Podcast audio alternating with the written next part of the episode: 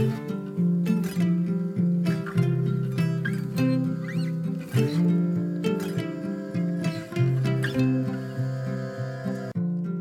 och välkommen till For Health med Anna Sparre. Idag pratar vi med Sara Johansson som är expert på att kemikaliebanta och hur man får en giftfri vardag. Hon kommer att ge dig massor med tips på naturlig och giftfri hudvård och hårvård och hur du giftbantar i ditt hem generellt. Du får massor med spännande, enkla och konkreta tips. Det här avsnittet är verkligen för alla om du är nyfiken efter avsnittet så hittar du mer information på forhealth.se. Och så kan du boka mig som föreläsare. Jag föreläser bland annat för företag och privata grupper. Om du gillar det här avsnittet så blir jag jätteglad om du vill dela med dig av det på Facebook, Instagram eller till en vän. Och att du lämnar en recension i iTunes eller i din podcastapp. Stort tack på förhand! Eftersom det var många som inte fick plats på intensivkursen, eller hälsohelg som jag också kallar det, i november, så kör vi ett till tillfälle som är öppet för privatpersoner. Den 11 till 12 februari kan du komma på intensivkurs hos mig på Österlen. Det skulle vara så roligt att få träffa dig som lyssnar på podcasten. Läs mer på forhealth.se hälsohelg eller anmäl dig till boka at forhealth.se. Skynda dig att anmäla innan kursen är fullbokad.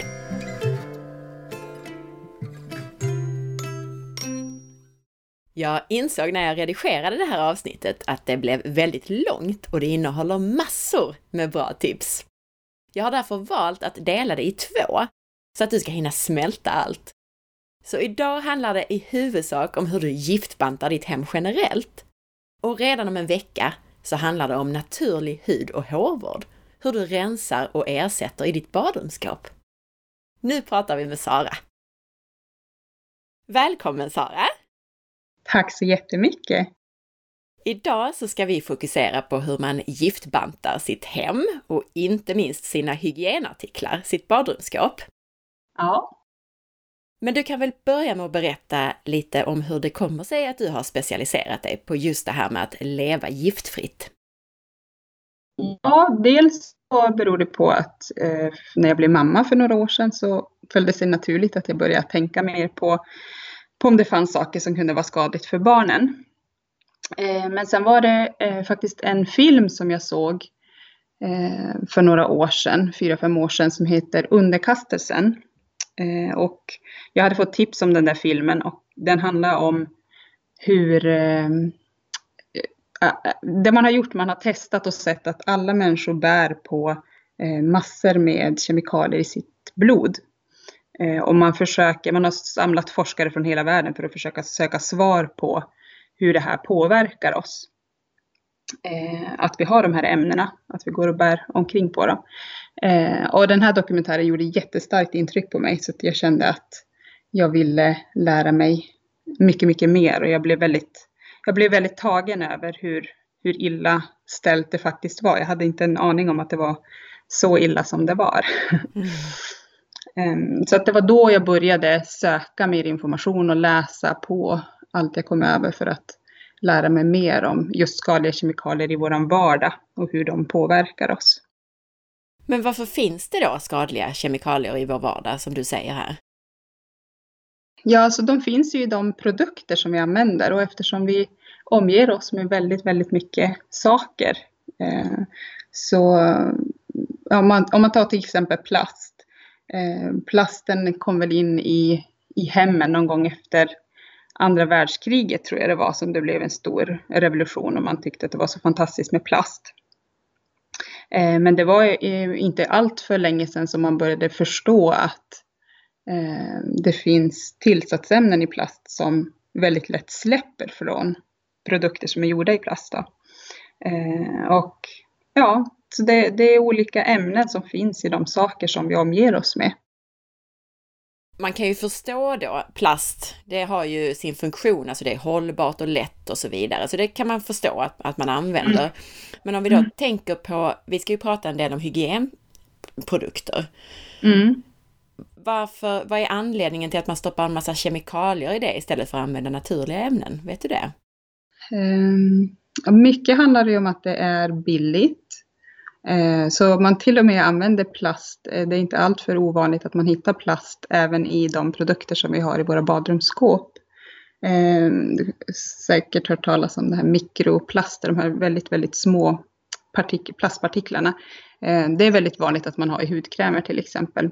Mm. Och det är ett billigt utfyllnadsmedel ja, framförallt det handlar, mycket handlar om pengar. Eh, så att kemikalieindustrin är ju en, en, en väldigt, väldigt gigantisk industri med mycket, mycket pengar i omlopp. Eh, så att de som tillverkar vill ju gärna få oss att tro att, att sakerna är ofarliga för att kunna fortsätta tillverka på det sätt som man gör. Precis, till och med att vi ska tycka att de är bra då, eller hur? Ja, precis. Mm, helt nödvändiga för vårt hår. Ja, ja, precis. Men om vi då tittar på forskningen på de här kemikalierna, vad har den visat? Alltså vad, vad kan de här kemikalierna ställa till med enligt forskningen? Ja, eh, man har ju sett att de har kunnat gå ner och påverka till och med på DNA-nivå. Eh, och man har sett att många ämnen påverkar våra hormonsystem. Eh, de här som kallas för hormonstörande ämnen. Mm. Sen vissa kemikalier har visat sig vara reproduktionstoxiska, eh, det vill säga kunna påverka förmågan att, att kunna få barn. Mm. Och sen att de ligger bakom väldigt, väldigt många av de hälsos folkhälsosjukdomar som vi ser i samhället idag. Så att de kan vara med och bidra till allt från allergier, Alzheimer, eh, hormonrelaterad cancer, autism, eh, ja, väldigt, väldigt mycket eh, av de, de sjukdomar som vi ser i samhället idag kan eh, bero på de här kemikalierna. Om vi försöker bli ännu mer konkreta då, finns det något, kan du ge något exempel på ett ämne som kan påverka vårt DNA till exempel och något som kan påverka våra hormoner? Mm, ja, eh, det finns ju till exempel ett ämne som har pratats ganska mycket om i media sista åren som kallas för bisfenol A eller BPA. Ehm, det är ju ett sådant eh, ämne som har visat sig kunna vara just hormonstörande. Ehm, och bisfenol A, veteligen så har man inte det i hygienprodukter, men däremot i förpackningarna som hygienprodukter ligger i ehm, kan ju vara gjorda av en sån plastsort som innehåller bisfenol A. Eh, just när det gäller DNA så vet jag faktiskt inte vilka ämnen det är som, eh, som, på, som, som påverkar just DNA. Jag gissar att egentligen ju mer man forskar på det, desto fler ämnen kommer man påvisa påverkar, i alla fall vår epigenetik, alltså hur man slår på och av gener. Så att ja. Eh, det är säkert, säkert många fler ämnen än vad vi vet. Ja, och det som är lite trixigt just med hormonstörande ämnen är att Dels så är det väldigt svårt att förbjuda dem därför att eh, man har inte riktigt kommit överens om vilka ämnen som ska eh, tillhöra till de här. Eh, det är väldigt svårt att, att få, det tar lång tid att forska fram. Men Sara, vad är cocktaileffekten för någonting? Eh, cocktaileffekten eh, innebär egentligen att tidigare så trodde man att låga doser av de här skadliga kemikalierna var okej. Okay. Man brukar ofta prata om gränsvärden. Och ofta när det kommer ut någon sån här larmrapport, till exempel om de har gjort tester på äpplen, så brukar det vara, får man alltid till svar att jo, men det ligger under satta gränsvärden. Men eh, cocktaileffekten innebär att man har insett att även väldigt, väldigt låga doser av skadliga kemikalier när de blandas med varandra, alltså när de kommer i kontakt med varandra, kan ge långt större effekter än varje kemikalie för sig. Så att de förstärker varandra. Eh, och eh, vi får ju i oss en ständigt och pågående mix av olika kemikalier dagligen och hela tiden. Eh, så att ja, de här gränsvärdena de är ju satta ämne för ämne och säger ingenting om, om hur vi påverkas när de här ämnena blandas med varandra. Mm. Så ja, för att förenkla det kan man säga att 1 plus 1 blir inte 2 utan det kan i värsta fall bli 100. Precis, och den, den forskningen saknas då egentligen på den här cocktaileffekten, på när man blandar dem. Ja, precis. Det är jätte, jättesvårt att göra forskning på det, men i Sverige så pågår det väldigt mycket forskning just kring cocktaileffekten. Eh, men det har inte kommit så jättemycket resultat kring det ännu, mer än att den finns och att, att det är någonting som är väldigt viktigt att ha i beaktande.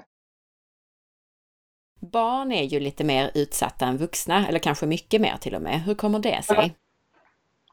Ja, det var ju det som jag egentligen fastnade för från början och det som, som gjorde mig så upprörd och, och gjorde att jag ville lära mig mer. För att eh, barnen är de som är allra mest utsatta eh, och det känns så galet på något sätt för de är ju helt försvarslösa och de har inte valt eh, att bli utsatta för det här.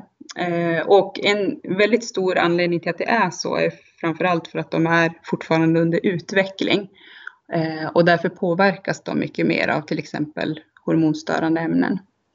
Och hormonstörande ämnen eh, kallas ju så just för att de liknar våra kroppsegna hormoner. Eh, och eh, i en växande liten kropp som fortfarande är under utveckling så är det mycket lättare att de här ämnena misstas för kroppsegna hormoner. Och de kan ju ställa till det ganska mycket då i, i den lilla kroppen. Och sen det faktum att barnen rör sig mycket mer nära golvet. Ju mindre barn, desto närmare golvet. Och det är på golvet som dammet ansamlas. Och ofta så när, när de här kemikalierna släpper från olika produkter så brukar det ansamlas just i dammet. Eh, och sen att barn suger och biter på saker och upptäcker världen genom att stoppa saker i munnen. Så då får de ju de här ämnena direkt in i sin kropp. Eh, och, och det faktum att de har mycket mindre kroppsmassa än vad vi vuxna har gör att de får en mycket högre belastning vid samma exponering som vi vuxna. Och jag ska förtydliga någonting, du sa ju det här att barnen är inte fullt utvecklade än med hänsyn till hormoner sa du, men det är också så ju att deras lever är inte fullt utvecklad till exempel, som är vårt största avgiftningsorgan. Precis, precis. Men om vi då tittar på våra hem där vi faktiskt utsätts för väldigt mycket kemikalier. Om vi tittar efter de största giftbovarna, är det någonting som sticker ut rent generellt? Jag tänkte att vi ska ta lite rum för rum, men är det någonting som du bara tänker att det här är det absolut värsta i hela huset? Um, ja, alltså jag brukar alltid säga att det är ganska lätt att kemikaliebanta, som jag kallar det. Eh, och det behöver inte kosta mycket pengar. Men en sak som eh, är både lite krångligt och kan kosta lite pengar, men som kan vara värt att göra, det är just om man har sådana här gamla PVC-golv. Ehm, för just PVC-plast är ju en av de värsta plastsorterna, just för att de innehåller mycket mjukgörare. Eh, och det brukar oftast kallas för eftalater. Eh, och de här ämnena har visat sig vara hormonstörande. Så har man till exempel ett, ett PVC-golv i sovrummet så får man en väldigt stor yta som släpper ifrån sig de här ämnena. Och det är ingenting som vädras bort efter några år, eh, utan det finns kvar där så länge golvet finns kvar. Så det är väl en sån sak som om man har möjlighet, man kanske inte har möjlighet att byta eh, Eh, golv eh, redan imorgon, men om man har möjlighet att kanske byta så att barnen inte sover i ett rum där man har PVC-golv, eh, så är det har man en, en stor vinst för barnen, tänker jag. Jag tänkte flika in ett annat tips tills man byter de där golven. Det man kan göra då är ju dels att, du nämnde vädring, att inte det hjälper som sådant, mm. men att vädra mycket och att våttorka golven tills vidare i alla fall, så att man håller undan det här värsta dammet som ansamlar de här kemikalierna, precis som du sa innan. Absolut, absolut. Men om vi då tar rum för rum, om vi börjar med köket som jag har pratat lite grann om i ett avsnitt. Vad, vad ska man göra där? Vad ska man tänka på där? Vad är värstingarna? Ehm, ja, alltså om jag ser till eh, mig själv och min egen familj så har vi nog egentligen gjort den största förändringen just i köket. Ehm, och då framförallt gällande maten faktiskt. Ehm, och där är väl mitt tips att välja ekologiskt eh, så mycket man kan och att välja rena råvaror utan, eh, med så få tillsatser som möjligt. För att Eh, de flesta kemikalier vi får i oss får vi i oss via maten. Så kan man då välja obesprutade eh, grönsaker och frukt och så, så har man gjort en, en, en jättestor förändring för att minska ner på den här kemikalieexponeringen. Ehm, sen har jag nördat in mig lite grann på det här med tillsatser i maten sista åren och förstått mer och mer att det mesta av den mat som säljs i butiker idag egentligen inte är mat utan det är för, förtäckt mat för att vi ska vilja äta den. Att man använder tillsatser för att, för att eh, på något sätt göra maten mer attraktiv för den är väldigt näringsfattig och ser inte så rolig ut och då tillsätter man färgämnen, konsistensgivare och, och sen konserveringsmedel för att det ska hålla länge och så vidare. Och alla de här ämnena, det är ju också kemikalier som eh, Eh, naturligtvis påverkar, eh, påverkar oss. Och framförallt att det är väldigt näringsfattig mat. Ju mer tillsatser oftast, desto mindre näring. Eh, så det är väl det jag tycker är viktigast. Men även det här med plasten i köket, som jag vet att du har pratat om tidigare. Och varför plast är bra att undvika i köket är just för att man har, man har sett att plast, när den blir varm, så släpper den mycket, mycket mer av de här tillsatsämnena än vad den gör eh, om den inte är varm. Och även fett har visat sig kunna göra att de här ämnena släpper lättare från sina produkter. En sak som jag tänker på där är att, eh, och dels kan jag också förtydliga det att just det här att, att äta kemikalier, då, har vi ju, då passerar vi ju en del barriärer, så då har vi det redan i kroppen. Mm. Och samma sak med mat då, som har varit i, i plast, alltså att vi kommer, det är ju extra noga eftersom det är sånt som vi stoppar ner i kroppen så att säga. Mm. Mm. Men jag tänker också, en sak som kan vara lite småproblematisk kan jag tycka ibland med ekologisk mat i de stora kedjorna, det är att den, de grönsakerna ofta packas i väldigt mycket plast. Ja. Hur ska man tänka kring det? Är det vad är för och nackdelarna så att säga? Alltså den förklaring jag har fått till att det är så är ju för att man väldigt tydligt vill märka ut att det är ekologiskt, att, man inte, att de inte blandas ihop med de konventionella grönsakerna. Men eh, mycket, jag försöker ju ta bort så mycket som möjligt när jag kommer hem. Eh, så att eh, sköljer paprika till exempel och, och lägger det bara som det är. Behöver ju verkligen inte vara förpackat i plast. Det är ju ofta att hållbarheten blir kortare dessutom. Eh, så försöker ta bort och så får man hoppas att det blir, ehm, ja, att producenterna förstår att det här är ingenting som vi vill ha. Så att det blir mindre och mindre plast. Ehm, men att ta bort, alltså de, de grönsaker som är förpackade i plast, att man tar ut dem när man kommer hem. Ehm, och mycket, ja men om man köper nötter och sådana saker, det brukar jag föra över och sätta i glasburkar istället. Eh, dessutom mycket finare också att ha det framme i köket än om det ligger i, plastpåsar. Bra tips tycker jag. Och jag håller med vad jag tror att du, du menar här också, att det är ändå en positiv effekt att köpa den här ekologiska obesprutade maten, även om det råkar vara plast på den i, i butiken. Ja, absolut. Eh, det skulle jag säga. Och jag tänker att framförallt den farligaste plasten i köket, det är ju den som kommer i kontakt med maten när vi tillagar den eller när vi äter den. Eh, alltså plast, eh, det är ju jättevanligt att man har plasttallrikar till små barn. Det hade jag också till mina barn. För det tänker man, det är ju jättebra för då går de inte sönder ifall de slänger dem i golvet.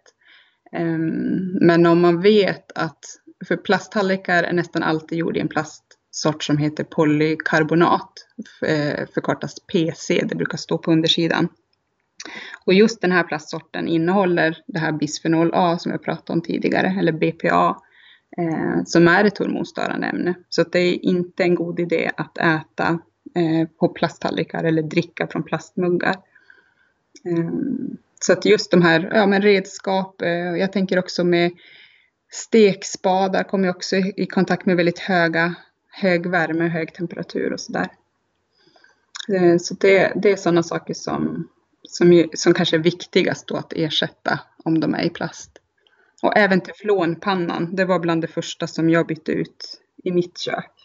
Ehm, för teflon, det är egentligen ett märke, men en sån här non-stick-beläggning som finns i teflonpannor. Det kan ju finnas i andra, andra saker också, gratängformar och liknande. Men um, där så är det så att de innehåller någonting som kallas för perfluorerade ämnen, eller högfluorerade ämnen.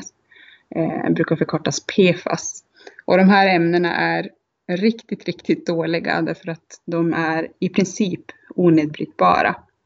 Eh, så det är ingenting som man vill ha in i sina kroppar.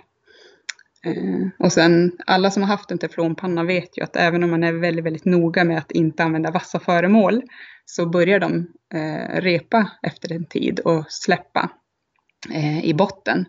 Och då släpper de här ämnena till maten som vi sedan äter upp. Och ja, det är inte så, så bra att få i sig det och, och framförallt är det ett stort miljö, eh, miljöproblem just för att det kan inte brytas ner i naturen. Att börja med att slänga ut i alla fall de teflonpannor som börjar bli lite slitna, det kan man ju göra då. Ja, precis. Och sen när man väl ska ersätta, när det, när det är dags att ersätta den man har, så att man väljer, eh, då är gjutjärnspannor mycket bättre, eller en, en stekpanna i rostfritt stål. Mycket, mycket bättre val, för de släpper inte ifrån sig några ämnen som, som kan vara skadliga för oss. Jag har även skaffat en keramikpanna. Är de okej? Okay? Ja, jag får nästan alltid den frågan. Um, om jag har förstått det rätt så är egentligen själva materialet okej. Okay. Men som jag har förstått det, jag har själv inte haft en sån panna, men jag har förstått det som att de är lite lik teflon på det sättet att de, de har en ganska kort livslängd så att eh, de börjar släppa i botten och så. Då får du ju i dig de här ämnena, nu, vilka det nu är ändå. Eh, och sen, ja, då måste du ändå köpa en ny panna så att eh, jag, jag jag älskar mina gjutjärnspannor och tycker de är helt fantastiska. Eh, och de håller ju i generationer om man, om man sköter dem på rätt sätt. Håller med. Jag har själv tre stycken gjutjärnspannor och en keramikpanna. Ja. och keramikpannan har jag mest för att jag tycker det är svårt att göra omelett i gjutjärnspanna. Men eh, ja, ja, ja. Jag får väl sköta min gjutjärnspanna ännu bättre så blir det, ja, så blir det bra. Ja, men det är det. Många missar ju det här att man ska ju absolut inte tvätta med diskmedel för då förstör du ju ytan på den. Eh, utan bara med varmt vatten och sen att man ibland kanske får olja in dem. Eh, men vet man bara hur man, hur man sköter dem så är det ju eh, hur enkelt som helst. Mm. Det var lite kring köket. Ja. Hur är det sen med, om vi tar nästa rum, om vi tar sovrummet, vad är det värsta där? Ja, det är väl kanske de där PVC-golven som jag pratade om tidigare. Um, att om man har eh, framförallt äldre PVC-golv så är det ju, ju äldre eh, off, är, innebär ofta desto skadligare därför att eh, äldre golv, ehm, som jag sa, det är ganska ny kunskap det här att, att tillsatsämnen i plast släpper från sina eh, produkter. Så att eh, tidigare så visste man inte, så äldre PVC-golv innehåller både mycket högre halter och ämnen som numera är förbjudna att använda. Eh, men sen när det gäller själva, eh, i övrigt i sovrummet så tycker jag det är bra om man kan sträva efter att eh, sova i så mycket naturmaterial som möjligt. Eh, jag blev själv ganska förvånad när jag började titta på våra täcken och kuddar och madrasser och så, vad de var gjorda av. Eh, jag trodde i min enfald att det var bomull och, och ja, men andra naturmaterial. Men vi hade inte, det fanns inte en kudde eller täcke i vårt hus som inte hade eh, polyester i sig. Och polyester är ju en form av plast. Eh, och det, det här är ju någonting som eh, man kan också kanske inte byta ut direkt. Dels därför att det kan vara ibland mycket dyrare med naturmaterial men att man kan ändå successivt ersätta eh, mot, eh, mot kuddar och täcken och madrasser och så i naturmaterial. Eh, Vad är andra... det då för material när du säger naturmaterial? Vad kan det vara då? Ja, till exempel till våra barn har vi eh, bomullstäcken i 100% bomull. Eh, det var jättesvårt att hitta Eh, men när jag väl hittade på, på Jysk faktiskt så hade de, och de var ganska billiga också, vilket det inte brukar vara med, med sådana här saker. Men eh, de hade tecken som var i 100% bomull. Ehm, men annars, eh, jag själv har ett täcke i ull. Ehm, så det kan vara ull, det kan vara silke, är också ett naturmaterial. Ehm, och när det gäller madrasser så, så kan man använda, då brukar det ofta innehålla naturlatex till exempel.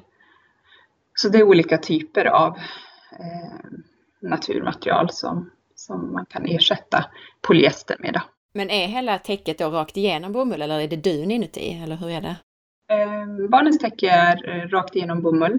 de räknas som sommartäcken så de är ganska tunna. Så jag köpte två stycken. Så vintertid så, så lägger vi in två stycken täcken i varje påslakan.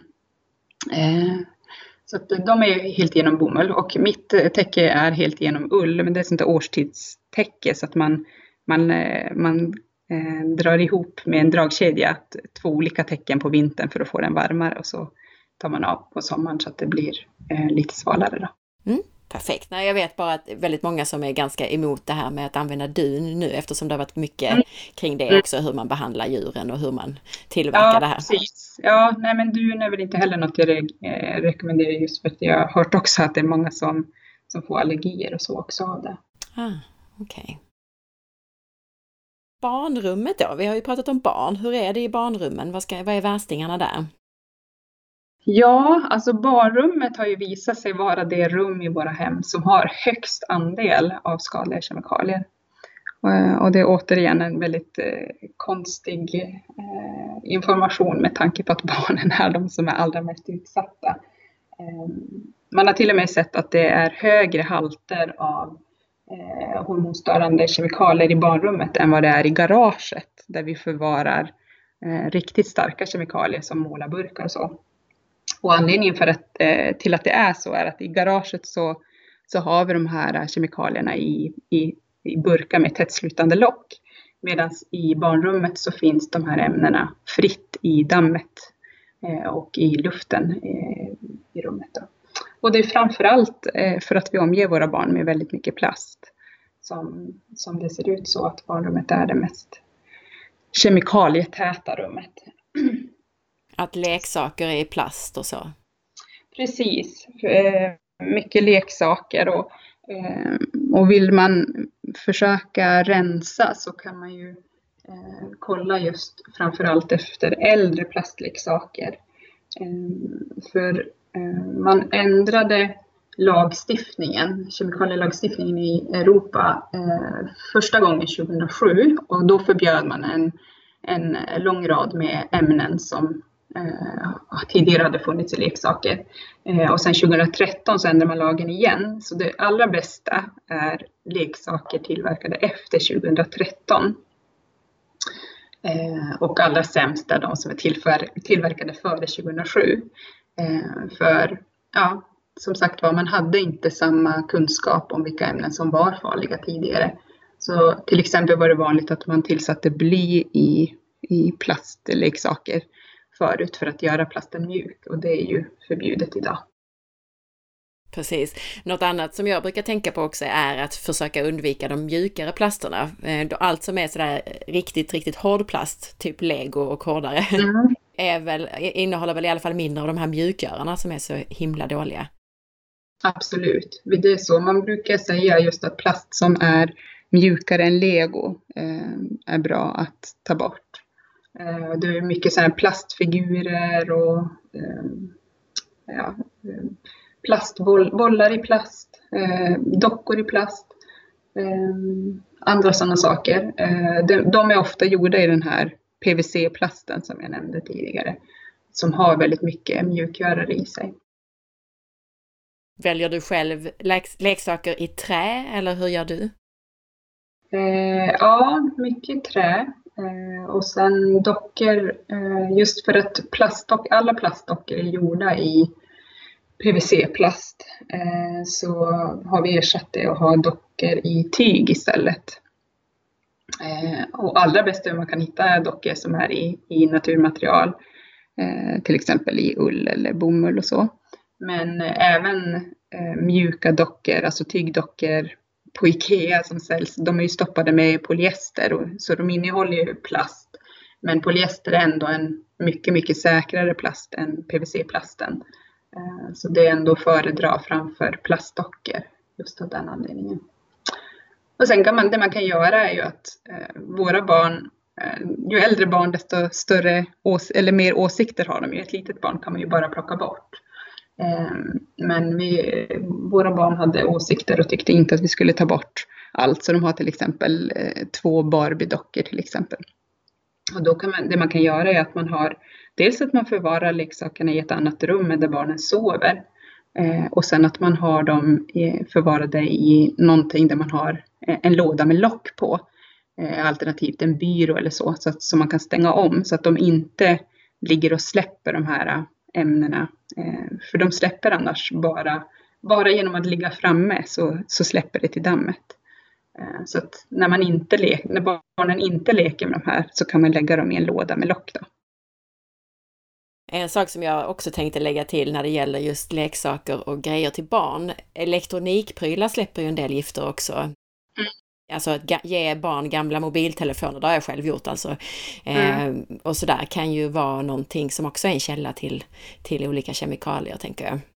Ja, absolut. Och jag är ute och föreläser mycket för förskolor och det det är det jag brukar säga att de ska, ska de börja någonstans så är det ta bort om man har just eh, sådana eh, elektronik som till leksaker till barnen.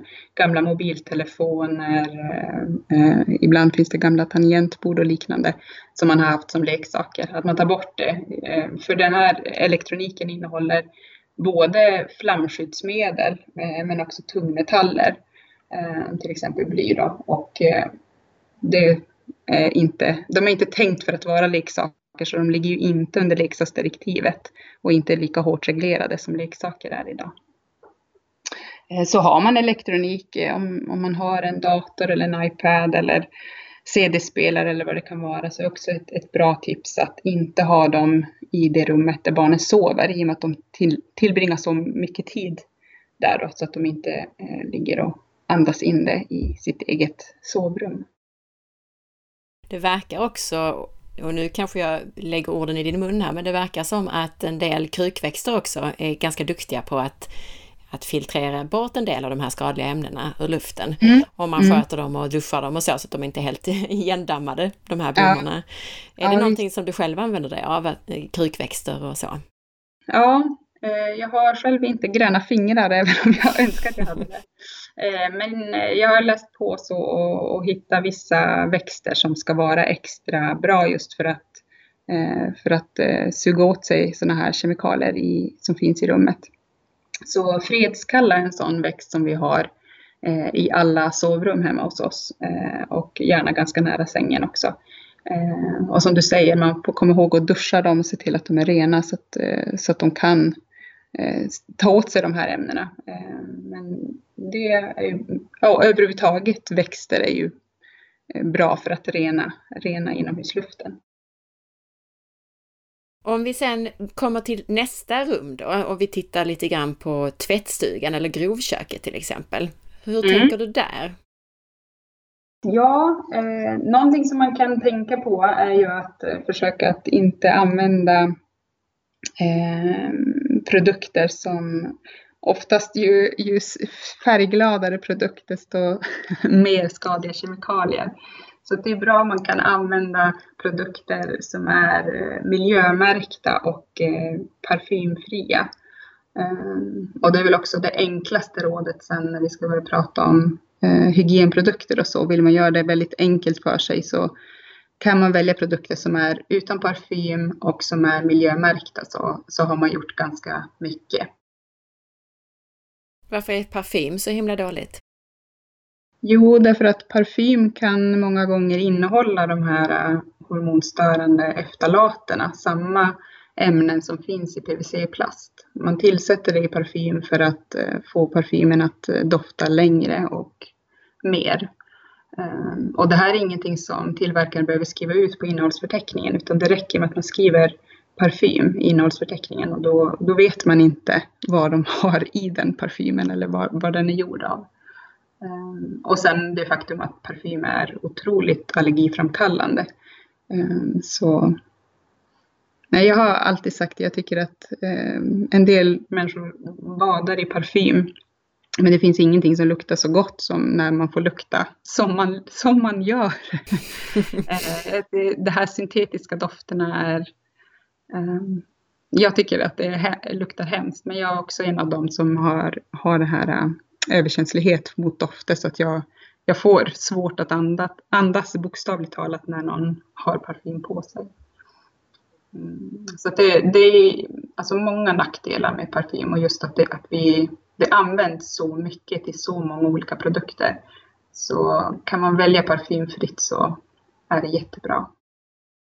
Och här pratade vi ju egentligen om tvättmedel och liknande när du säger det här med parfymfritt. Men om vi nu pratar, om vi nu går lite händelserna i förväg och tittar på sån här parfym som man sprutar på sin kropp.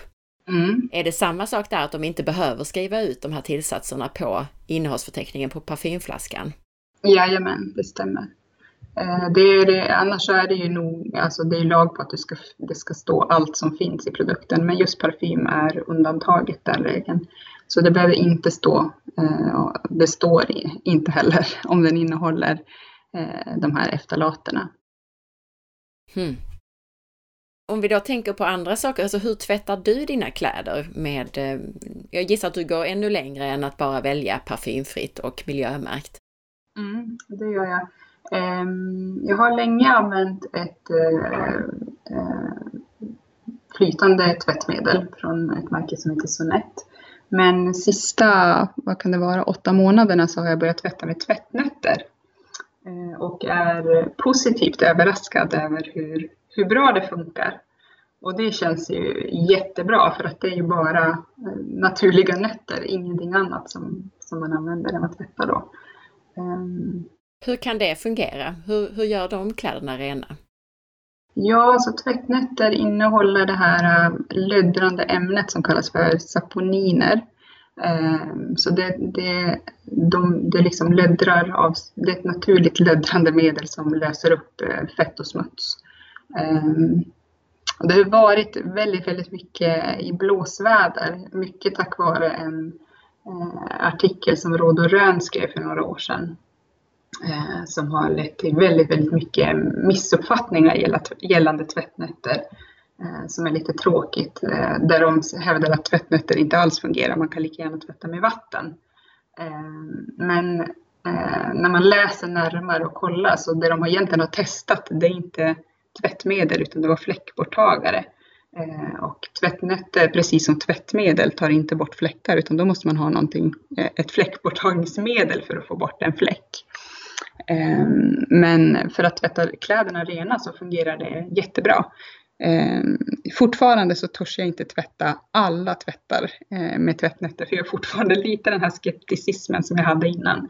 Ehm, men ungefär 80 procent av alla, alla maskiner som vi tvättar kör vi med tvättnätter och det funkar hur bra som helst.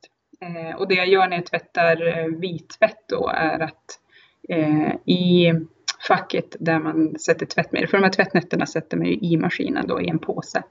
Ehm, men i facket där man normalt sett brukar hälla eh, tvättmedel, där så sätter jag ungefär en, en, en till två teskedar med bikarbonat. Och det, det, det, är ju det är naturligt blekande så att det håller dem, kläderna håller sig väldigt vita och fina av det. Mm, bra tips! Var hittar man tvättnötter någonstans då? Ehm, ja, jag har beställt mina från en nätbutik som heter Jordklok. Ehm, de har väldigt mycket eh, hygienprodukter överhuvudtaget så där har jag hittat. Ehm, men jag har även sett att de har på vår lokala ekobutik här i Örebro eh, att de säljer tvättnätter. Så att det ska nog finnas på lite olika ställen. Har du något tips på annars fläckborttagare?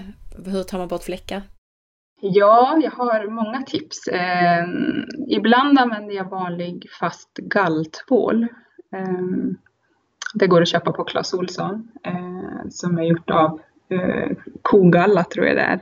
Eh, det fungerar jättebra, men även en vanlig olivtvål eh, funkar jättebra för att man tar bara lite kallt vatten och sen gnuggar med tvålen eh, så att man förbehandlar fläcken innan. Eh, och oftast försvinner fläcken redan då.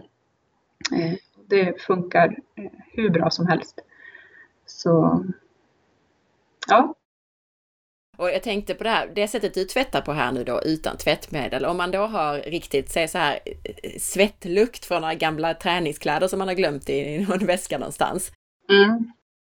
Försvinner den lukten när man tvättar utan tvättmedel? Um, jag vet inte, för att jag brukar oftast, om jag har någonting som luktar väldigt illa, till exempel disktrasan, jag har ju en disktrasa som jag återanvänder, som är gjord i lin. Eh, och den börjar ju lukta surt efter ett tag när man har använt den och då brukar jag lägga den eh, i handfatet med lite, bara så att det täcker med kallt vatten och sen häller jag på ättika. Eh, om den då får ligga i så här 24% i ättika i någon timme innan man tvättar, då är den som, som ny när, när den är tvättad sen. Mm, och det kan man göra även om, om man har träningskläder som luktar svett eller om man har rider och har varit i stallet och vill få bort eh, hästlukt och sådana saker. Eh, så det, just ättika i vatten är väldigt effektivt för att få bort dofter. Och det brukar jag faktiskt, även om jag, jag använder miljömärkta tvättmedel, så att jag har inte gått riktigt så långt som du ännu, men jag brukar ändå använda, jag har eh, ättika i en sprayflaska som jag sprayar på sporttoppar och annat innan jag tvättar dem. Mm. Och det, ja, det funkar väldigt bra. Ja. Och när det gäller disktrasor så kokt vatten är också ganska effektivt kan jag tycka. Ja, jag har hört det. Jag har inte testat det själv, men jag kan tänka att det funkar. Jag tror att det är samma effekt, alltså att det här, det sura är ättika och eh, det kokande vattnet är bakteriedödande både och. Så att jag gissar att det är det ja. som, som eh, gör att det luktar mindre sen. Ja, precis. Och sen ättika är också jätte, jättebra som ersättare om man använder sköljmedel. Eh, för sköljmedel det är väl också eh, en av de eh, riktiga värstingar som oftast finns i ett hem. Därför att sköljmedel har ju de här dofterna som ligger kvar i plagget. Inte bara när man tvättar utan det finns ju kvar. Eh, man kan nästan inte tvätta bort sköljmedelslukten. Eh, jag har ibland köpt kläder på second hand som har varit tvättade i, tvätt, eh, i sköljmedel. Och det kan ta upp till tio tvättar för att få bort doften. Men ja, sköljmedel innehåller de här hormonstörande ämnena som, som man då går och andas in konstant hela dagen och i värsta fall även natten då man har sköljmedel i sängkläder och liknande. Um, så det är någonting som jag verkligen, verkligen rekommenderar att man tar sig en funderare på om man kan tänka sig att eh, ta bort. Ofta så behövs det ingenting. Det är en sån där produkt som, som inte fanns tidigare men som vi har på något sätt blivit lurade att vi måste ha eller behöver för att kläderna ska bli mjuka och, och så vidare. Särskilt till de små bebisarna, eller hur? Ja, precis. Men om vi nu pratar tvättmedel och så, så är ju inte steget så långt till rengöringsmedel, alltså sånt som vi sprutar på damm eller trasor och, och tvättar golven med och så. Hur gör du där med de bitarna? Um, Ja, uh, nu har, har vi lyxen att vi har hemstäd så jag har inte faktiskt satt mig in så jättemycket mm, just när det gäller rengöringsspray. Men jag vet att jag provade någon gång och det går även där att använda eh, ättika och vatten eh, eller äppelcidervinäger och vatten för att, att blanda ihop en egen rengöringsspray. Um, och till exempel äppelcidervinäger är också jättebra för att eh, putsa fönster med. Det blir, tycker jag, mycket bättre resultat än om man skulle använda ett fönsterputsmedel. Eh, så Häller du det i vattnet då som du tvättar med? Eller hur gör du ja, precis. Jag, häller, jag tar en balja och så kanske häller i en deciliter eller något sånt samma sprayflaska förresten som jag använder med ättiksprit för att, att spraya på mina svettiga kläder, det använder jag också ibland på kranar och sådär, där det är mm. kalkfläckar. Det är också väldigt effektivt. Ja, precis. Ja, men just ättika och även bikarbonat är väldigt bra så naturliga produkter som är eh, otroligt effektiva att använda just vid städning även citron, om man har en, en, gammal citron. Eh, jag brukar skära upp citronhalvor och dricka och pressa i vatten. Och när, de är, är, när jag inte får ut något mer, då brukar jag använda citronen till att eh, ja, putsa eh, kranen och eh, även badkaret är jätte, jättebra att få, få helt rent. Så man behöver inte de här starka medlen som vi har, har blivit lurade att vi behöver för att få rent hemma. Och om man skulle tvätta golvet, har du några tips där på vad man kan använda istället? Eh, vanligt vatten. Mm. Det funkar jättebra. Eh, det behövs inte något mer.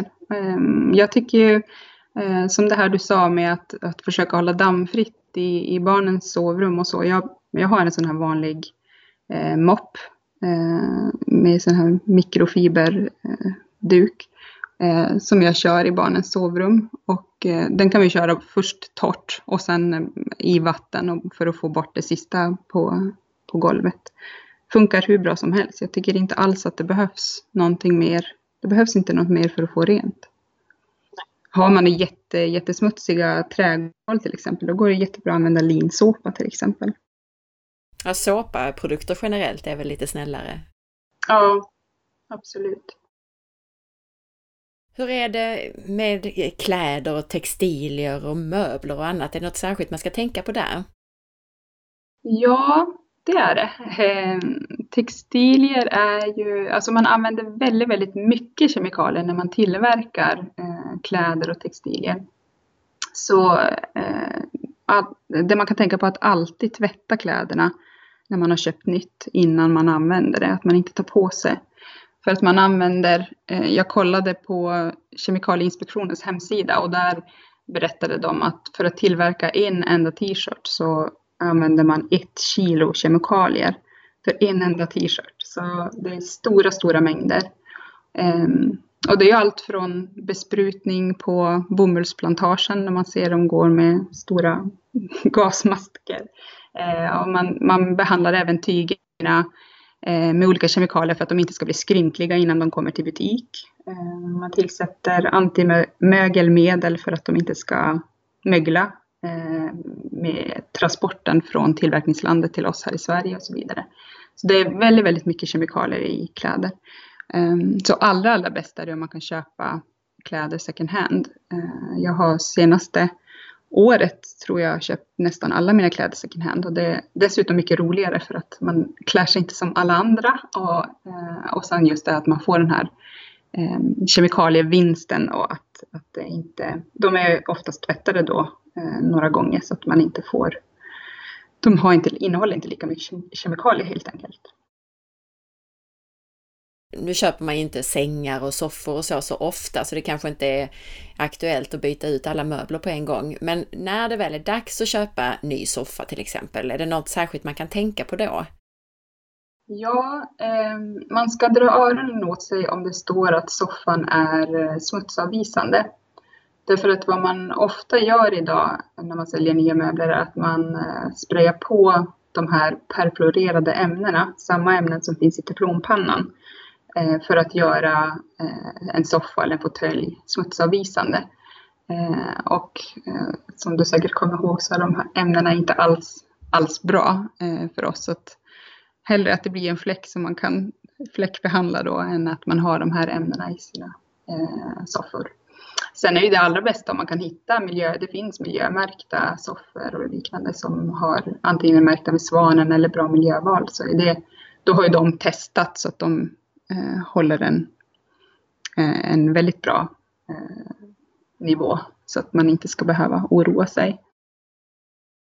När det gäller eh, andra textilier med kläder då. Jag har en personlig fråga här och det är ju egentligen att Alltså de kläder jag använder absolut mest, det är de som jag har när jag ska ut i storm och ösregn för att jag ska ut och surfa någonstans. Mm. Och det är ju ofta de här vattenavvisande kläderna som ofta är impregnerade och så vidare. Har du några tips på vad man kan tänka på där? Ja. Om man tycker sig behöva sådana kläder inom citationstecken. Hur ska man göra då? Ja, alltså, för det är ju som du säger att de här allväderskläderna ofta innehåller också de här perfluorerade ämnena. Ehm, där har faktiskt eh, klädindustrin gått lite före eh, lagstiftningen, för de här är ju inte förbjudna. Det är egentligen en grupp av ämnen, jag tror att det är mer än 3000 olika ämnen som, som tillhör perfluorerade ämnen. Ehm, men så till exempel när det gäller barn ytterkläder så har de här stora klädkedjorna redan förbjudit eh, de här ämnena i deras kläder. Ehm, och jag vet att Gore-Tex och, och de här stora företagen, om de inte har bytt ut så är de i alla fall på gång att byta ut det mot snällare produkter. Men de är väldigt hemlighetsfulla med vad de använder. Ehm, men jag vet att det finns till exempel en märkning som heter Bionic Finish Eco eh, som ska vara bättre eh, och som inte, ja, som har eh, något eh, ekologiskt vax av något slag om jag inte förstått det fel Ehm, som kan vara bra att, kolla efter. Men framförallt ska man köpa sådana kläder, fråga i butiken för de är skyldiga att svara på det. Kan inte butiksbiträdet så kan man alltid skicka ett mejl till, till ledningen och fråga innehåller den här jackan eh, PFAS. Eh, och då måste de, de, de är skyldiga att uppge om det, om det finns. Eh, jag tror att de har 45 dagar på sig att svara men ehm, det, det tycker jag absolut att man ska göra så att man inte köper, köper hem eh, kläder som är impregnerade med, med det. Sen när det gäller själva impregneringsspray så, eh, som man kanske använder till om man har eh, jag vet inte hur det är med allväderskläder men jag gissar att man kan bättra på dem om man har tvättat dem. Eh, men även skosprayer och sådana saker. Så har jag också förstått det som att det har kommit eh, mer och mer produkter där tillverkaren garanterar att det inte finns PFAS i, i sprayerna. Så det är jättebra att, att fråga så att det inte innehåller PFAS. En annan sak som jag också tänker som är viktigt när det gäller kläder eh, och framförallt kläder till barn är eh, kläder med plasttryck kan vara bra att försöka undvika. För oftast så är plasttrycket på kläder gjord i den här PVC-plasten som jag har nämnt nu några gånger. Ehm, och den innehåller ju hormonstörande kemikalier. Så det är inte bra att barnen, eh, eller vuxna heller för den delen, har det här så nära kroppen. Alltså det tas ju upp av huden också. Ehm, så att, barn gillar ju kläder med tryck och våra barn älskar att ha allt från Bamse till Pippi och eh, vad det nu kan vara. Men det finns många eh, tryck som är infärgade i själva tyget. Eh, och då är det ett mycket, mycket bättre val än att välja de här plasttrycken. Det sista rummet, och då tar vi oss in lite grann på nästa fråga som har med det här med att byta ut hygienartiklar att göra. Det är ju egentligen badrummet. Generellt om man tänker badrummet, vad, vad är det där som är det värsta? Ja, det är jättesvårt att säga vad som är eh, värst. Um, jag tyckte själv att när jag började min kemikaliebantaresa att just badrummet det kändes för, nej det är för avancerat och det verkar jättejobbigt att hitta eh, ersättningsprodukter till det jag använder när jag duschar och så vidare. Um, så att eh, det tog ganska lång tid innan jag gav mig på badrummet. Um, och mycket beror det ju på att alla de här produkterna, om man kollar innehållsförteckningen på en schampoflaska till exempel, så är det ju ingen det är ingen liten lista. Det är ju enormt mycket ämnen i eh, en enda schampoflaska. Eh, oftast är texten minimal så att man nästan inte kan läsa den och namnen är svåruttalade och man har egentligen ingen aning om vad, vad de faktiskt betyder. Eh, man behöver mer eller mindre vara kemist för att veta. Men ja, vad skulle jag säga är viktigast? Men om vi säger så här då, innan vi går in på det här med naturlig hud och hårvård som vi faktiskt kommer in på då när det gäller eh, hygienartiklar. Hur är det, alltså om man rengör toaletten till exempel, har du något särskilt, vad använder du i själva toalettstolen? Äh, återigen bara vanlig ättika. Äh, häller i lite ättika och låter det få ligga äh, någon minut och sen äh, skrubba med toaborsten så blir den skinande ren. Och sen vill man ha extra effekt, om man har väldigt smutsig toalett så kan man eh, också hälla i bara en tesked med bikarbonat efteråt och då kommer det att bubbla. Så det, eh, det liksom, när ättikan kommer i kontakt med bikarbonat så blir det någon reaktion så att de tillsammans gör det extra, extra rent. Så, så det kan man göra om man har väldigt smutsigt. Just det, det är det man gör när man löser upp proppar också. Då använder man ju ättiksprit, bikarbonat och kokande vatten, eller hur? Ja, precis, precis. Så att eh, de löser upp eh, smuts och fett väldigt, väldigt, väldigt effektivt. Här avslutar vi för idag. Jag delar som sagt avsnittet i två, men nästa avsnitt kommer redan om en vecka. Och då blir det massor naturlig hud och hårvård. Hur du rensar i ditt badrumsskåp och hur du ska tänka när du köper tvålar, schampon, balsam, smink, solkräm, parfym och annat och dessutom hur du kan göra dina egna produkter om du skulle vilja gå så långt. Missa inte detta!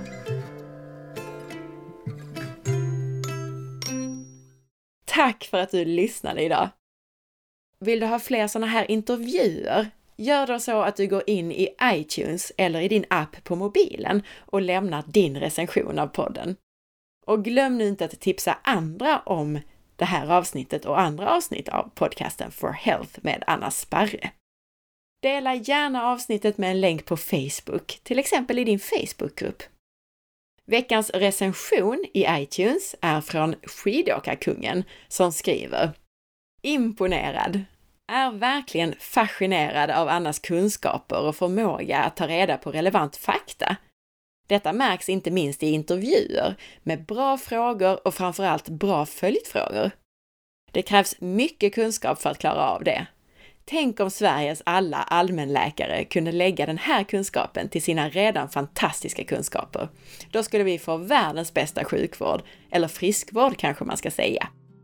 Stort tack till Anna för att du delar med dig av dina kunskaper. Tusen tack för din recension! Missa nu inte att följa med på facebook.com forhealth.se och på Instagram via asparre. Vi hörs snart igen! Ha en riktigt bra dag och ta hand om dig. Hej då!